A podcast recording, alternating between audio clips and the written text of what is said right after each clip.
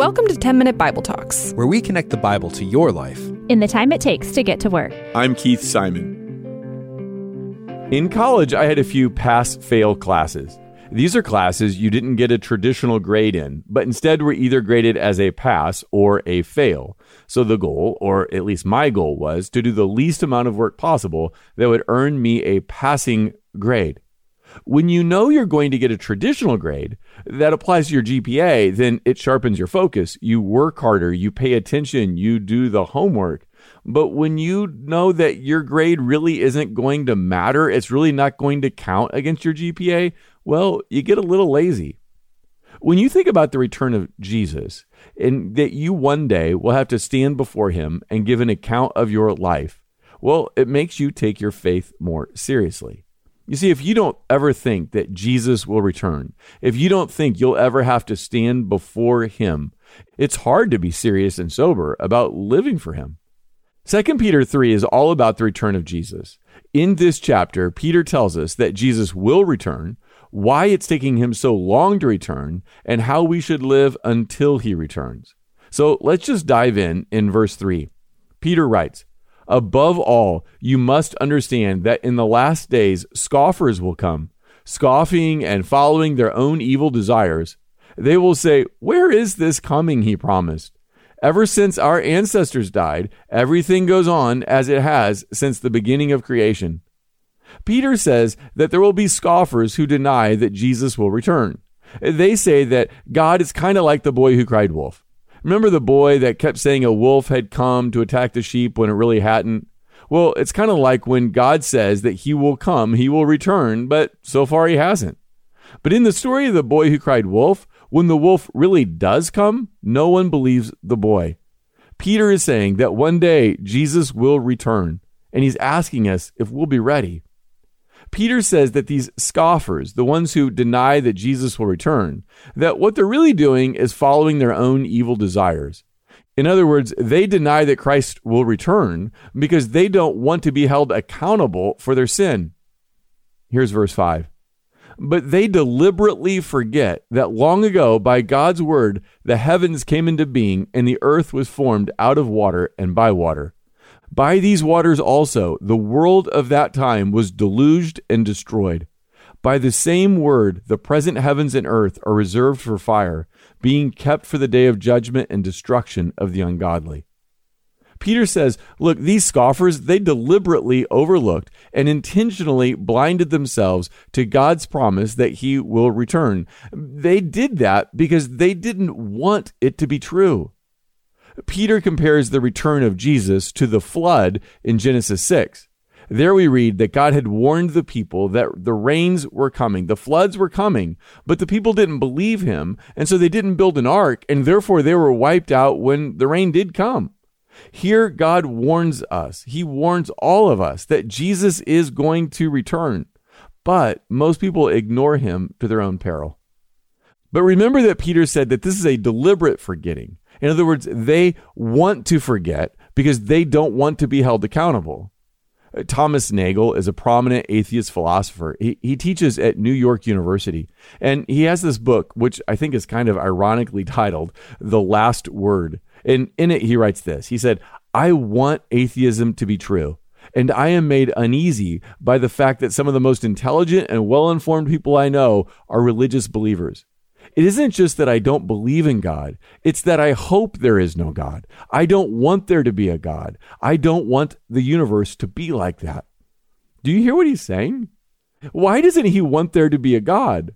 Well, because he doesn't want to be accountable to God. So, what he's saying is that his atheism is partly shaped based on arguments. Of, of course, that's true, but it's largely shaped by his desire to live the way he wants to live another atheist, or maybe he's better known as an agnostic, is a guy named Aldous Huxley. He wrote the book Brave New World.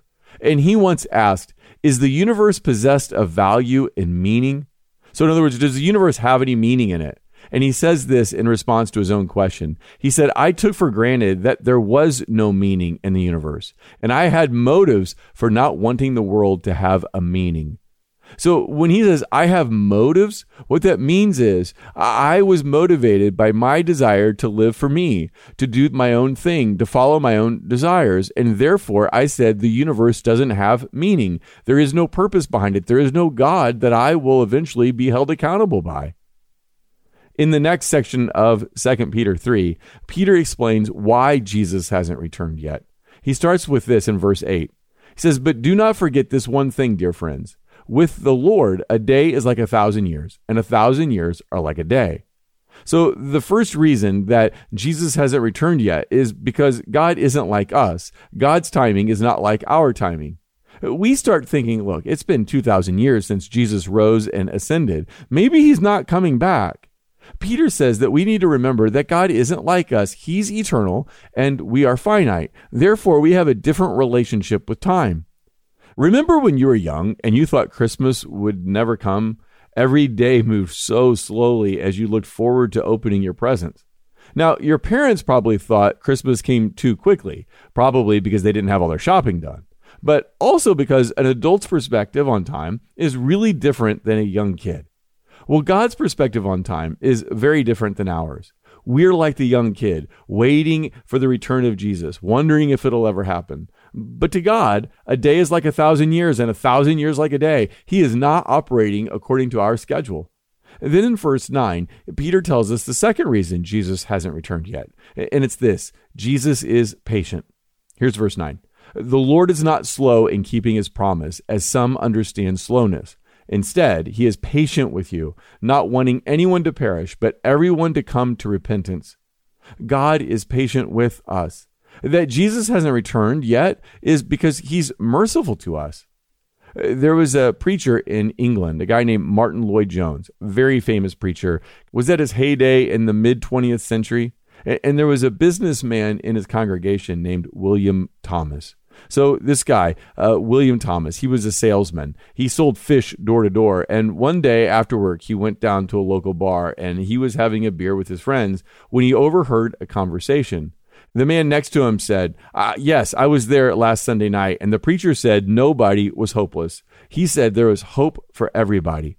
So William Thomas is sitting there having a drink, listening into this conversation at the table next to him, and they're talking about God and church and the Bible and grace and that there's hope for everyone. And he said all of a sudden he was kind of com- completely sobered. In other words, he thought to himself, if there's hope for everybody, well, that means there's hope for me.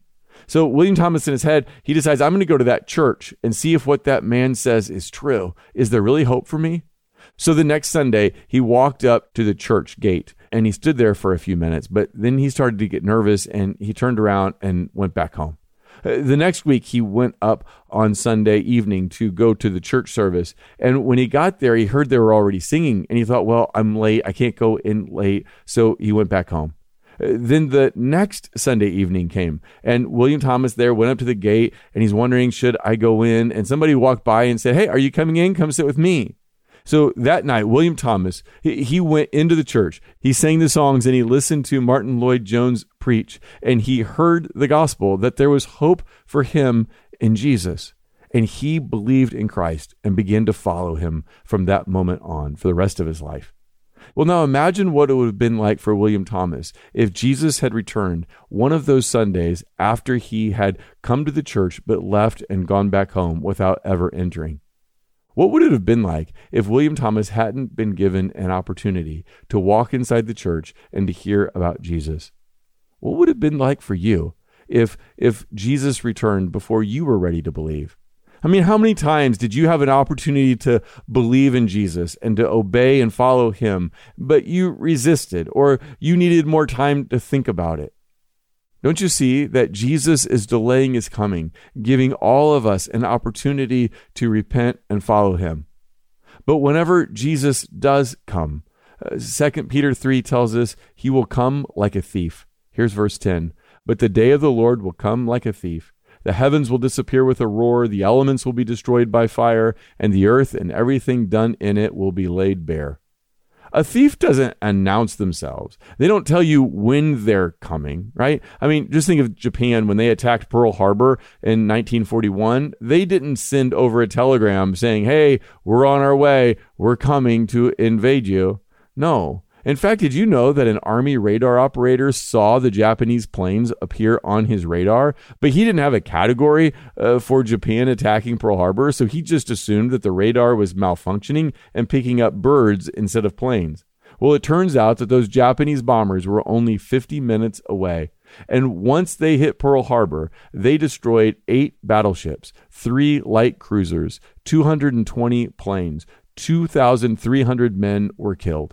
The American military was caught totally unaware and unprepared. So it will be when Jesus returns, right? I mean, he is going to come like a thief. It will surprise us. That's fine, but I hope we're not unprepared. Finally, verse 11.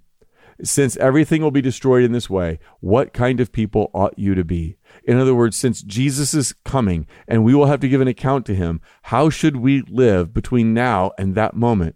And here's what Peter says as he finishes out that verse You ought to live holy and godly lives as you wait eagerly for the day of God to come. With our eyes fixed on Jesus, knowing that he will return, we live lives that are holy, which just means to be set apart, and godly, which means that we reflect God's character. Jesus, we look forward to your coming and we pray for grace that we might follow you faithfully until that day. Amen. Hey, thanks for listening.